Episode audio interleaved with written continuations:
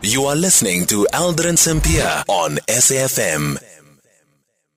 The next conversation is brought to you by SA Tourism. We're in conversation next with uh, Thandiwe Mathibela, who's the General Manager for Global PR Communications and Stakeholder Relations at uh, the South African Tourism. So, the recent accomplishments in rugby as well as cricket have not only brought glory to South Africa on the sports stage, but have also opened an exciting opportunity for tourism and economic growth. Our guest, Thandiwe Mathibela, helps us explore these connections as she will also unpack the multifaceted impact of sport on a nation's brand and its tour and the tourism industry of that particular country. Tandi, we're now joining us on the line.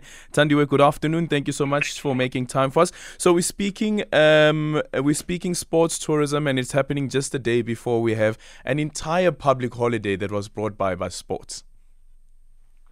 Hello, hello, hello. Yes, isn't that just amazing? Um, it's again the spirit of South Africanism flourishing, and now we are you know, enjoying an additional holiday where the tourism sector will be boosted as well. Yeah, tell us about sports tourism. What is it? Sports tourism really is uh, people, uh, you know, that travel for the sole purpose of either attending a sport event or actually, um, you know, being part of a sporting event itself. But also, sports tourism is actually a byproduct of sport, uh, sporting events that happen in a country where the tourism sector is boosted. And then looking at the, those opportunities that are out there, um, before we look, look at what's available locally, globally, why is it becoming such a trend? Trend because it's one of the best ways and one of the most effective ways to actually, um, you know, market and promote a destination. You know, there's a lot of sporting fans that actually travel just to attend a sporting event, and then they tend to sample, you know, the country's tourism offering. Okay, so as we indicated in my introduction as well, a fantastic sporting year for South Africa, of course, with um, the Springboks as well as the Rugby World Cup. But, but, then we also had the Netball World Cup that was taking place here, hosted successfully in South Africa, and the Proteas playing India today, following a good run of form. What does all of these successes on an international sporting stage do for South Africa as a destination? It profiles us, it profiles us positively, right? And it also showcases that South Africa is actually capable of hosting events. In this particular case, we're talking about sporting events, but events of any nature. As South African tourism, we are obviously um, ensuring that we market our country as a capable and uh, a destination that has capacity to host events. Uh, that's why we talk about the MICE sector. And hosting sporting events such as the Netball World Cup that you have cited helps to showcase that.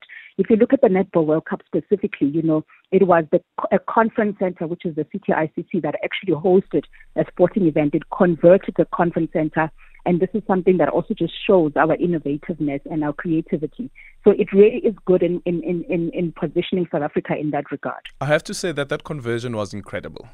It was amazing. Um, taking like a whole, because it's it, it is the international uh, international Cape Town um, Cape Town Convention Center, um, which we would normally go to uh, an event, which will probably be an expo or you have people sitting down at a conference, but not necessarily a sporting event. Exactly, and look at what we did with it.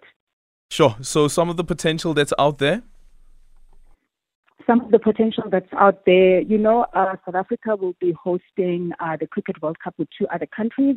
Um, so really, we are the we are in 2027, I think. So we are really, um, you know, partnering also with the greater African sector and uh, the greater African continent and that is important. You know, we need to grow together as a as an African uh, as a continent because nobody else is going to support our tourism sector. Nobody else is going to support our business events if we do not collaborate. So that's also quite important.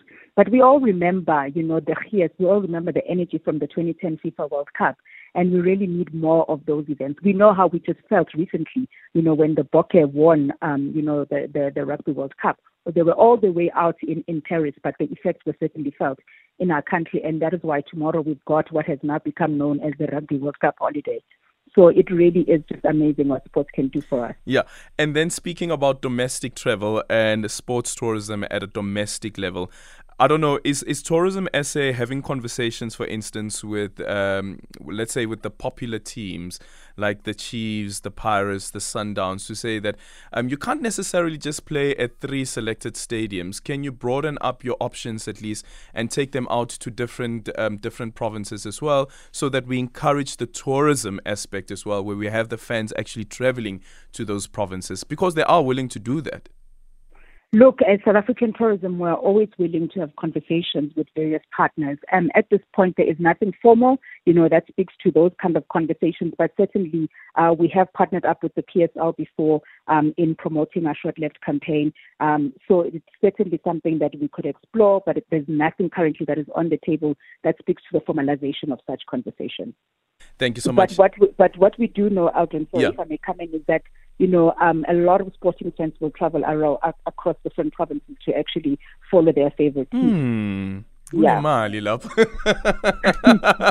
and opportunity and we love it and, and, and it. opportunities for the informal sector especially as well and i guess for other people to um, to explore the country you know exactly i don't know if you remember there was a big rugby match that took place in Mpumalanga uh, mm. earlier this year or last yes, year yes yes yes yes. the entire tourism sector in Mpumalanga you see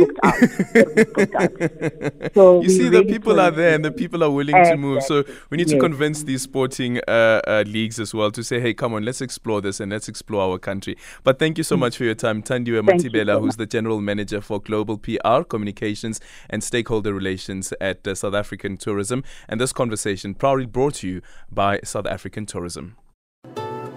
There is a piece of paradise for everyone in South Africa. You can get lost in the clear night sky of the desert, hike up to majestic mountains and waterfalls, Explore the fun and vibey outdoor events and festivities. Feast on perfect seafood on a tranquil coast. Or just cruise on a game drive witnessing the Big Five. Whatever your taste, opportunities await. SA Tourism, inspiring new ways.